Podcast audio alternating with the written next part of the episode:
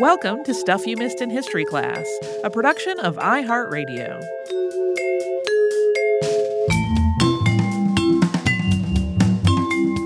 Hello and welcome to the podcast. I'm Holly Fry. And I'm Tracy V. Wilson. Uh, since we are all still theoretically in isolation, which means if you're not doing it and you're not considered an essential person who has to do their job to keep society running, please get into isolation. Uh, but since we are all theoretically in isolation, I thought it might be nice to talk about somebody who traveled the world, which is Annie Londonderry. She gained fame for being the first woman cyclist to circumnavigate the globe on her bike. Sort of, uh, which is also why I think it's a fun one for this time where a lot of serious things are happening because uh, her trip is a little, uh, you'll hear. Specious. It it is, and it's it's fun. It's a fun episode, which I think is always good. Everybody needs a break. Uh, so in the 1890s, she set off from Boston on a trip to do exactly that, to travel the world, uh, circumnavigate the globe on a bike, and she did circle the globe. But there are a lot of inconsistencies in the details of her story, including why she did it in the first place. So she was born in 1870 or 1871 in Latvia, and her name when she was born was Annie Cohen. Her parents, Levy and Beatrice Cohen, moved to the U.S. when Annie was still very young. That was in 1875. They also brought her siblings, Sarah and Bennett, and the family lived pretty modestly in a tenement in Boston's West End, which at the time was one of the most ethnically mixed neighborhoods in the country. Annie's father, Levy, died when she was just a teenager in 1887, and her mother, Beatrice, died two months after that. And this left Annie and her brother Bennett to care for the two siblings that had been born after the family moved to the United States, Jacob and Rosa. Annie's sister Sarah had already married and moved to Maine and was starting a family of her own. Annie married a young peddler named Max Kopchovsky one year later in 1888. The first four years of their marriage were really productive. They had three children Bertha Malky, who they called Molly, Libby, and Simon. Annie also worked. She sold advertising space for several of the papers around Boston, and she was really good at this job. She had a gift for conversation, so she was really able to build relationships and rapport with advertisers and sell all this ad space. Yeah, keep in mind, this is not a time where it, it would have been that out of character for an immigrant family to have both parents working. She, Annie was not that unusual in being a mother that also worked. Annie claimed in 1894 that two businessmen had made a huge wager involving $20,000 that a woman couldn't bicycle around the globe in 15 months, and that she was chosen as the one to attempt it. And if she did manage to do this, she would also get $10,000. And in addition to that requirement that she had to circle the globe on a bike in 15 months, she also had to make a living for herself along the way with a target total of $5,000. On June 15th of 1894, Annie was ready to set out on this journey. She had a big send off in Boston. People who knew her personally were on hand to say goodbye, but so were a lot of curious onlookers, as well as a number of suffragettes. They were all there to see what seemed like it would be history in the making. The head of Pope Manufacturing, which produced Columbia brand bicycles, was on hand as well. And he had the, a bicycle that the company was giving her for this journey. A woman taking on a challenge like this was, of course, big news. So, this really was a huge event. There were speeches given, it was covered by the press. These farewell speeches marked what a momentous thing they were all witnessing, which would be a, a huge help in the fight for equality for women. And Annie made her own speech, explaining the whole story that the trip was the result of a wager and declaring that, quote, I am to go around the earth in 15 months, returning with $5,000 and starting only with the clothes on my back. I cannot accept anything gratuitously from anyone. One of her friends offered her a penny for luck, which Annie said she could not take. And then the woman, uh, Mrs. Tubbs, told her that she could take it as payment for wearing the white ribbon of the Women's Christian Temperance Union, which Mrs. Tubbs placed on Annie's lapel. In a similarly ceremonious act, she was given $100 from the Londonderry Lithia Spring Water Company. Having made that investment, the company got to put a sign on the rear wheel skirt guard on this Columbia bike. And Annie would take on the name Londonderry for this journey. So this is like a very interesting ad deal on her own bike in person. Yes, when you look at, for example, like professional race cars now, and they have stuff all over their cars and all over their persons, like their jumpsuits, Annie was a big starting point of all of this that name change that she made to Londonderry offered her some pretty key additional benefits. For one, it meant that she was not going to be a woman traveling alone with a Jewish last name. That was something that would have added a significant layer of danger in the 1890s. Additionally, for this excursion, Annie had made the decision to keep her personal life very private.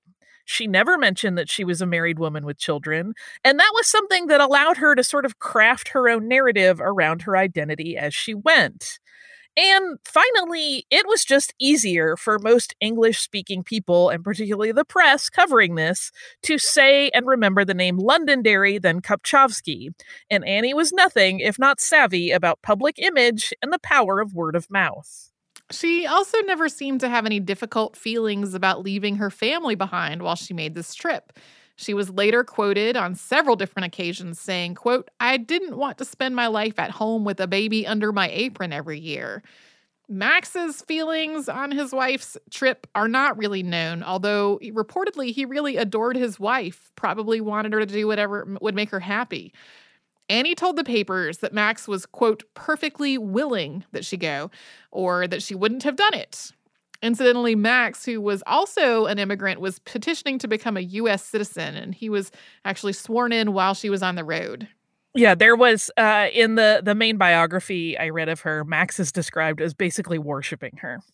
And incidentally, Annie did not leave Boston on the day of that big send off event. She stayed there for two more days, getting photos taken of her with her bike uh, to be printed in bulk so that she could sell them as souvenirs along the way. And she also printed out handbills that told her whole story and that she could kind of let people circulate throughout town so they knew to look for her.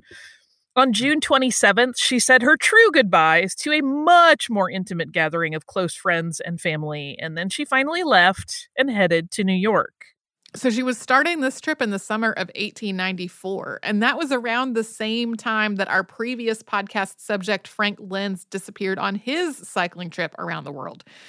If you uh, may recall, if you've heard that episode, or if you haven't, Lenz was really eager to finish this journey as quickly as possible, and he decided to take a more dangerous route through Turkey to get to Europe instead of taking the safer but longer route through Russia. He vanished along the way. Uh, Annie, as you'll see, did not uh, do things like that. now, unlike Lenz and other cyclists who had tried and some succeeded to circumnavigate the globe, Annie was not really experienced at riding bicycles, and the bike that she had to start with wasn't actually great for what lay ahead. It was quite heavy and it was lumbering, and on sandy surfaces or rocky substrate, she often just had to get off and push it rather than ride it. So, this first leg of her trip from Boston to New York was really arduous. And maybe because of that, Annie stayed in New York for several weeks afterward.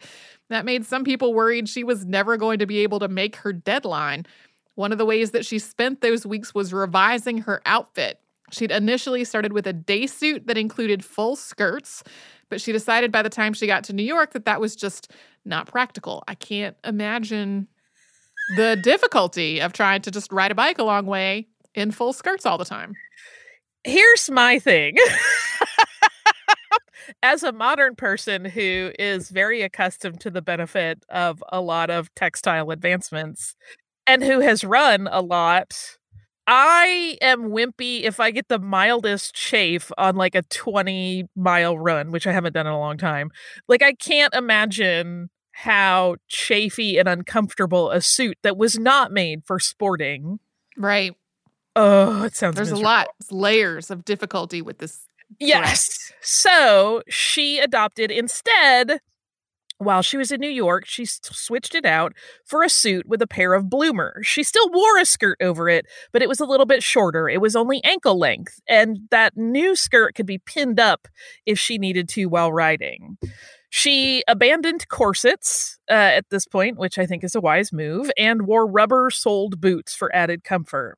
And she also started carrying a revolver in case she was going to need to defend herself. Although she also, just as she had no bicycling experience, didn't really have any firearms experience either. Uh, just in case folks are visualizing this, when we say bloomers, we're talking about the like blousy divided pants or, you know, bifurcated pant wear that was advocated by dress reformers. We're not talking about underwear. Right. Just in case. After all that time in New York, Annie continued with her journey, and we will talk about that after we pause for a sponsor break.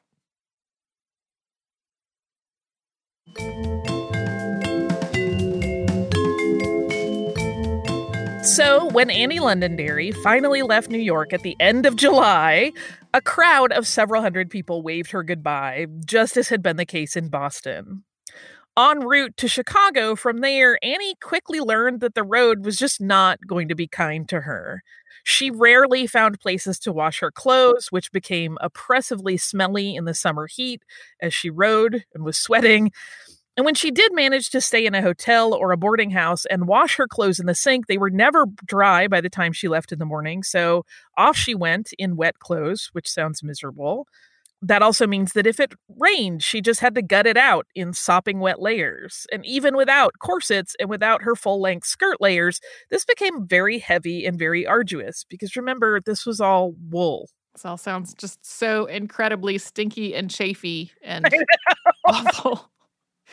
She made her way to Rochester and then Buffalo and then slowly on to Cleveland before trying to make up the time by hurrying to Chicago, where she finally arrived on September 24th. That was a full three months after she had left Boston.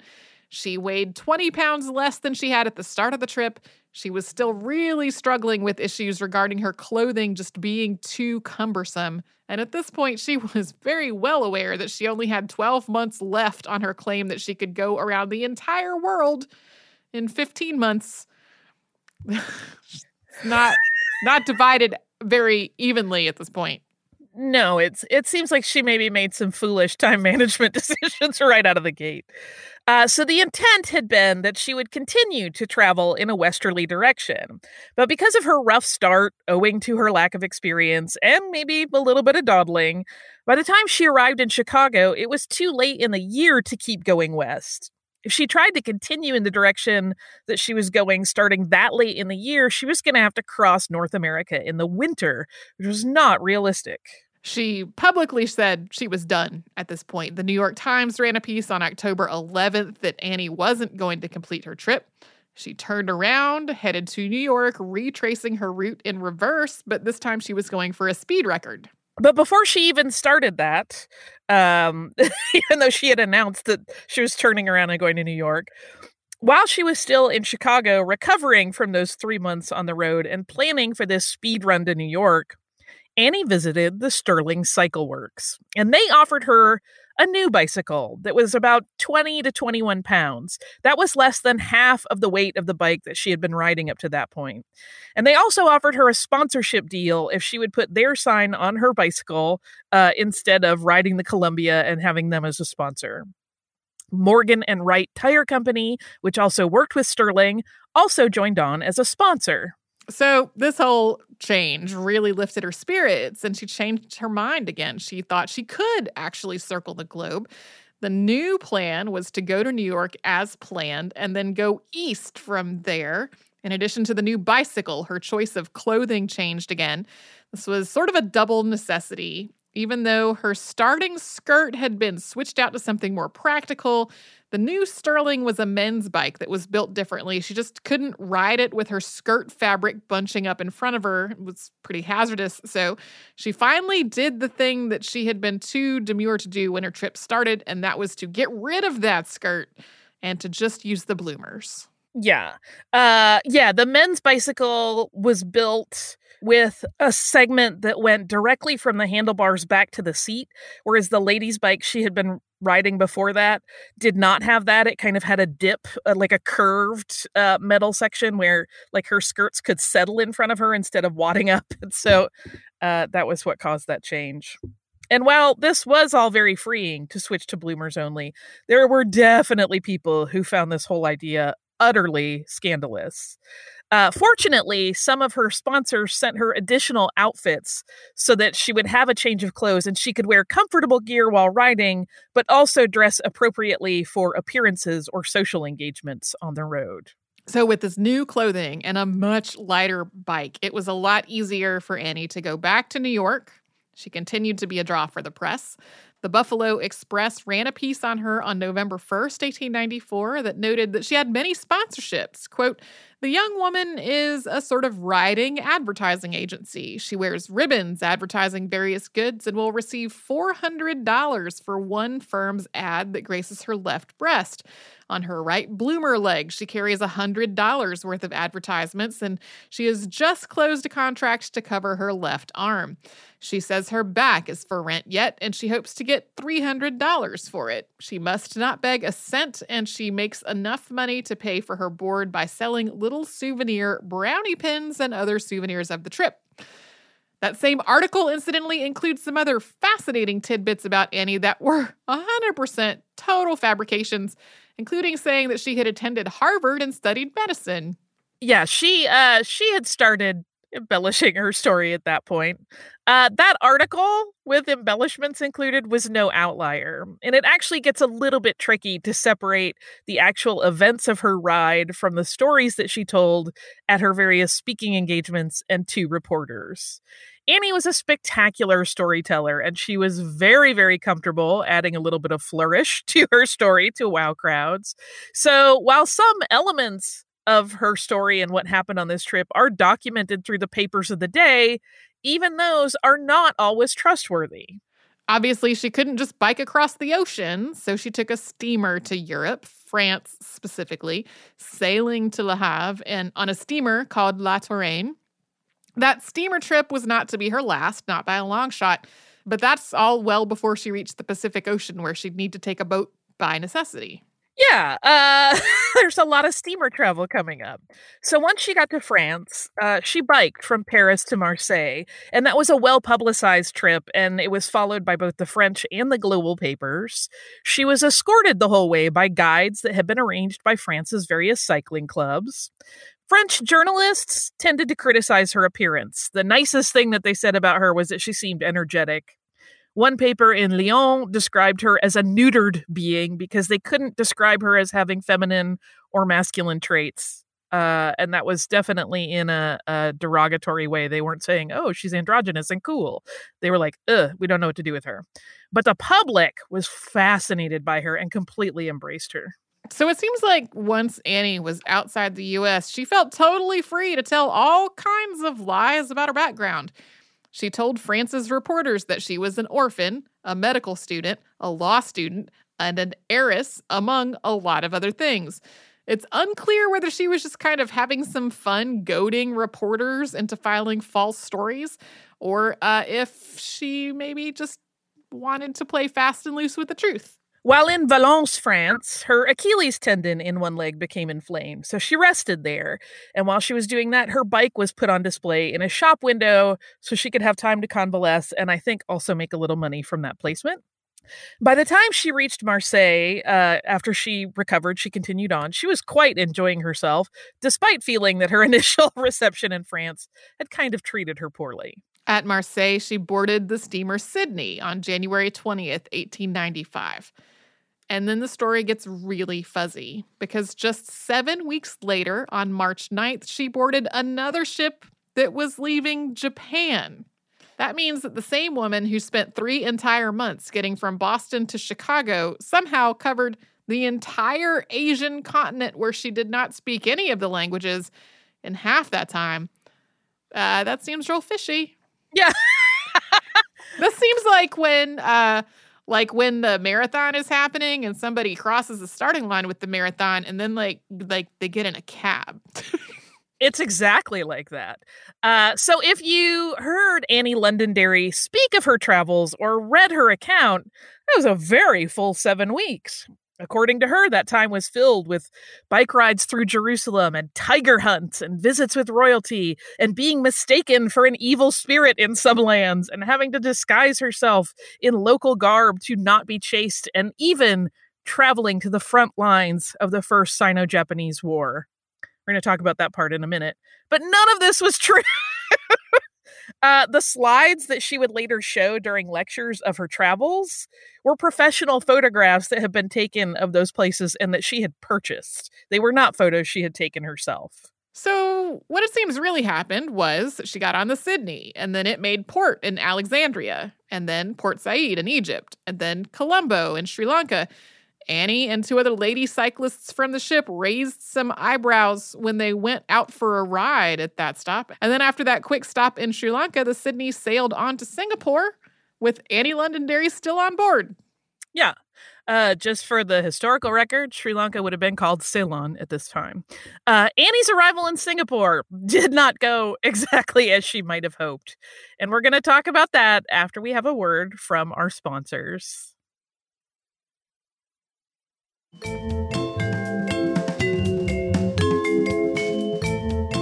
So when Annie arrived in Singapore, the press there noticed that she had made shockingly good time crossing Asia and actually called her out on it. On February 14th of 1895, an article in the Singapore Straits ran that was titled A Woman on Wheels 50,000 Fools at Marseille, which made the case that Annie was a charlatan on a trip to gain money and fame and that she had duped the French. It pointed out how the French public had fawned over her and bought her photographs and paid her to endorse their products and then cheered her as she left port. And then it compared her journey to that of French mail, sailing safely aboard the steamship Sydney. The next stop was Saigon, and things were a little better there, in part because a French periodical called Le Courrier was eagerly awaiting her with some prearranged appearances. But even as this reception was an improvement, her write ups back home were starting to sour a little bit. Uh, the US press was wondering how Annie had made such good time crossing Asia. She next hit Hong Kong for a couple days, and then Shanghai, where she invited the editor of the newspaper Celestial Empire to call on her at her hotel so that she could do an interview and give him a full account of her travels.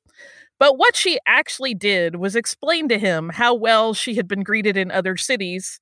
A lot of that was lies that she made up, and to make clear to him that she expected the same in Shanghai, kind of hinting that he should help arrange that. That editor left the hotel. It was from Shanghai that she said she had traveled to the front of the Sino-Japanese War, later writing, quote, I was warned to get out of the country as quickly as possible, but my American spirit was up, and I was determined to see the fun. So I determined to go to the front, and I went. I knew that I could fill any hall in the United States with the announcement that I was an eyewitness to the battles in China. She continues a paragraph later. I was an eyewitness to the Battle of Khasan. It was the first I had seen, and I don't want to see another. All of that, again, not true. No, totally made it up. Uh, Annie arrived in Yokohama, Japan in early March. There, she had some conflict with the American consul, John McLean, because she asked him if he could help her raise funds for her passage across the Pacific he was not particularly interested in assisting her in this way. She actually kind of had him smeared in the press for it uh, as not caring about any American citizens. She did manage to wrangle some assistance and some cash from the French consul, however, and booked passage aboard the Belgique, which took her to San Francisco. And he arrived in California, ready to start booking speaking engagements and telling her tales of life abroad on her bicycle, and she did. She also met with a lot of suspicion and criticism. One of the big issues right out of the gate was the cyclometer on her bicycle, which indicated that the bike had been ridden a total of about 7,280 miles. That did not add up to what one should have expected on a trip around the world, even including the necessary segments that had to be covered by ship, like across the entire Pacific Ocean. Additionally, the amount of money that she earned along the way did not quite add up. While Annie claimed that she would have to make about $3,500 of the $5,000 required by that bet on her way from San Francisco across the USA on her final leg, people that were kind of keeping track of her her travels and keeping a tally noted that she had already earned a lot more than she was reporting. And her war stories from China did not really line up with the calendar timeline of what had been playing out in that conflict. So more and more of her story seemed shady as people started to compare notes. A newspaper editor from Indiana met with Annie in California and wrote rather scathingly of her. Quote, Miss Londonderry's trip has been a remarkable one from the fact that she went entirely around the world on steamboats, according to her own story, accepting a ride from Havre to Marseille, France, on her wheel. Miss Anna is a hustler for sure. Annie's story had been refined as she tried to adjust to accommodate that cyclometer reading and to include the fact that a lot of her travel was by steamer. In a lot of segments in the press, she quickly went from being lauded as the epitome of the new woman to being criticized as a fraud and huckster. Yeah, it was kind of one of those things where it was like, oh no, well, I did take the steamer from here to there, but then I got off and I ran up here and I did this. And it, it was like, then there was calendar math that just didn't add up. It's like you couldn't have done that in that period of time before the Sydney took off at the next port. There were a lot of problems. But after spending almost two months in California, during which she managed to stage a photo of herself being robbed by alleged bandits, which she then used that photo on her lecture tour, she finally continued east to finish her trip. And if that seems like a long time to stay there when the clock was ticking on this bet, it sure was. There is the possibility that she may have had a romance during this time with a fellow cyclist, a gentleman named Mark Johnson from San Francisco's Olympic Cycling Club, who insisted on making the ride from San Francisco to Los Angeles with her. That ride took five weeks, so it meant that they averaged less than 10 miles a day on their bikes even accounting for an accident that happened early on, this seemed pretty slow to a lot of people, and some folks started pointing out that they actually might have done better on foot. People were even dubious about her trip across North America. There were rumors that if you asked railroad men if they'd seen her, they would say nothing but kind of give you a knowing wink. Finally, after lecturing and riding her way across the continent, she made her way home. And then the following brief article appeared in the New York Times on September 25th of 1895. It was titled Miss Londonderry's Trip Ended, and it is uh, tagged Boston, Massachusetts.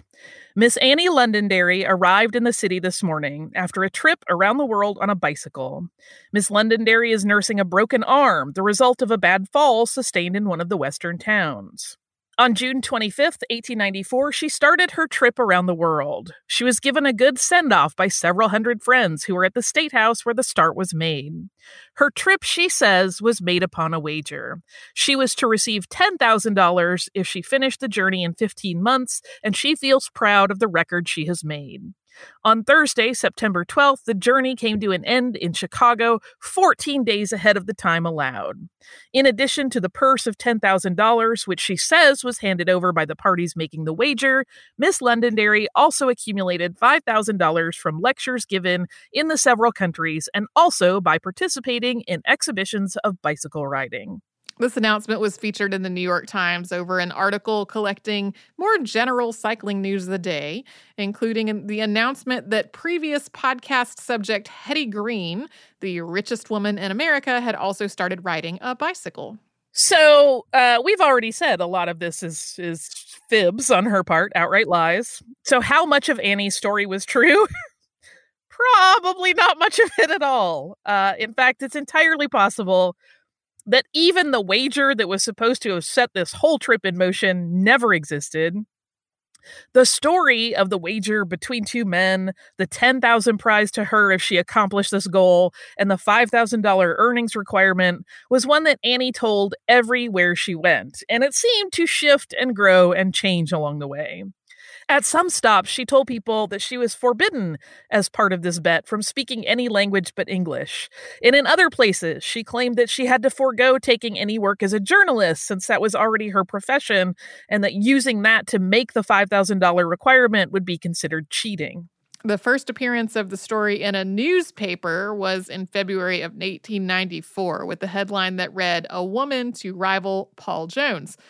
Paul Jones was a fake name adopted by a young man named E.C. Pfeiffer, was someone who had claimed that just a couple of weeks earlier that on a wager he would walk around the world in a year. That enterprise had already fallen apart and had been revealed as fake when this second story hit the news. The article in the Boston Daily Globe didn't mention Annie by name, but described a young woman who, like her, was in her 20s, worked for the papers, and was going to make a trip by bicycle around the world in 15 months on a wager. Yeah, it's one of those things where because she did work in the newspaper industry, it's entirely possible that she finagled some connections to have this story placed the two businessmen that were allegedly backing this wager were never clearly identified. Uh, she spat out a couple names here and there, and sometimes names appeared in various articles, but no one ever took responsibility for this huge bet. And even when the story was breaking and Annie was wildly popular, there were already articles that questioned the veracity of this whole thing. Still, Annie ignored all of this and carried on with her plan, although it seems like it was maybe a plan entirely her own and no one else was ever involved. She never, for example, gave any proof of receipt of that $10,000 payment. Uh, she just stated to the press that she had received it and the payment had been made. Also, Annie Kopchovsky had been living a pretty mundane life at the time this whole thing started with plenty of high profile members of the women's movement at hand in Boston at the time, it would have been really random for Annie, who wasn't particularly active in that movement in any sort of official capacity, to somehow find herself at the middle of this high stakes wager over the matter of women's equality. But all the various aspects of her story were really enticing to the press and to the readers. The wager, the additional earnings requirement, the time limit, and everything suggests that this was really very carefully crafted. In October 1895, so after her trip was over, a story ran in the New York Sunday World detailing Annie's entire adventure. And the byline read Nellie Bly Jr., borrowing the name of the real journalist, Nellie Bly, who became famous for her asylum expose, 10 Days in a Madhouse, in the 1880s, and who also had taken a trip around the world. But in this case, Nellie Bly Jr. was Annie, further stoking the fires of her own story. When Annie's trip around the world ended and the press about it died down, she settled into a less adventurous life. Again, sort of. She had a brief foray in the fall of 1895 where she helped to capture a so called wild man who had been terrorizing the town of Royalston, Massachusetts. Her work on the case was, of course, very embellished in her own telling. And then she moved her family to New York, where she started writing under the nom de plume The New Woman for a while uh, for the papers there. She and Max added to their family with another baby in 1897. But Annie had a hard time adjusting to her post travel life. She was most likely restless, and she was the frequent recipient of correspondence from friends and family who, believing that she had come into this great sum of money at the end of her journey, wanted financial help. Eventually, Annie left her family again for a while. She traveled to Northern California to work as a saleswoman in a town called Ukiah. The details of what led her there are pretty mysterious, but in the early 1900s, she went back home to Max, and the family opened a retail clothing store in the Bronx. Yeah, she kind of settled into this retail life after that. Uh, there was a fire in the 1920s that destroyed the family business, so it really went on for quite some time. But even after that, soon Annie opened another retail business. This time she used the insurance money from that fire, but she also had a business partner. Uh, this was a gentleman whose name was Feldman. And apparently, it was just a stranger that she had struck up a conversation with in a restaurant, and the two of them hit it off and decided to go into business together. Annie's husband, Max, died in 1946. They'd been married for 58 years. Annie continued on with life and work for the next year, and then she died after a stroke on November 11th, 1947. Even today, Annie's true motivations for what seemed like a stunt remain a matter of speculation. She does seem to have been interested in clothing reform for women, but as we said just a moment ago, she hadn't been active in the women's movement in general. Even taking into account her easier travels by boat and train, traveling the world alone was a difficult undertaking. So she may have had myriad other reasons to go out into the world and leave her family behind. It could have been just as simple as wanting to shake off her expected role of wife and mother and have an adventure, which she surely did. And some people still categorize her as, you know, making this incredibly feminist move in doing so, even if this whole thing was a farce in terms of setup. And there is no doubt that she was searching for notoriety and money as part of her drive in all of this. It is one of those things where, unfortunately, her correspondence does not survive. Like she was writing letters home, but none of it has been found. Any letters that she received on the road do not seem to have been maintained in any sort of way. So there are a lot of uh, elements of guesswork in terms of of what was really going on in her head during all of this. Oh, Annie. Yeah. She's sort of a marvelous fibber. um, it's a fun story. But only part of it happened. Very little of it actually happened. I mean, she went on a cruise around the world, which sounds pretty great. But yeah, she didn't she didn't do all the things she claimed to do. There is you can find online, and there is a book written about her, which is uh, written by I believe her what would be her great nephew, uh, which is a pretty fabulous biography, and and one of my primary sources for this. And you can see that photograph that she staged of being robbed by bandits, and there's that whole moment of like, here's this woman. There are two men holding her at gunpoint. Like one has a shotgun, I think and it's like, well, who's taking the picture instead of helping you? I'm just going to take this photograph. This lady looks like she's in peril. Um, but she's certainly uh, she's a little bit of um, you know a Baron Munchausen in that way in the mm-hmm. in the film thing, not related to the disease named after him mm-hmm. uh, or the syndrome rather. Uh, yeah, who wouldn't want to have a fun adventure? You don't have to fib about it cruise around the world sounds great. um, I have listener mail that actually just came in while we were recording, but it so perfectly dovetails on this that I thought it, we might as well use it. Uh, it's from our listener Jessica, and she says, "Howdy, ladies! Just listened to your transatlantic cruising podcast. See, it ties in, and heard a mention of my current company, Hapag.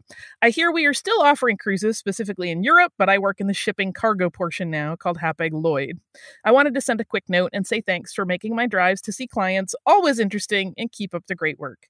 Um, th- uh, that was just too good in terms of fortuitous timing to have a, a, company that we have talked about related to cruising on the show at the time when we were talking about Annie's steamer cruise around the world. and also by total coincidence at a time when many of the major, I don't know if it's all of them at this point, but like all the major cruise lines operating from US ports have stopped. Mm-hmm. And we will see when when we are back to cruising. If you would like to write to us, you can do so at historypodcast at iheartradio.com. You can also find us on social media as Missed in History. If you'd like to subscribe to the podcast, that sounds grand. You can do that on the iHeartRadio app, at Apple Podcasts, or wherever it is you listen.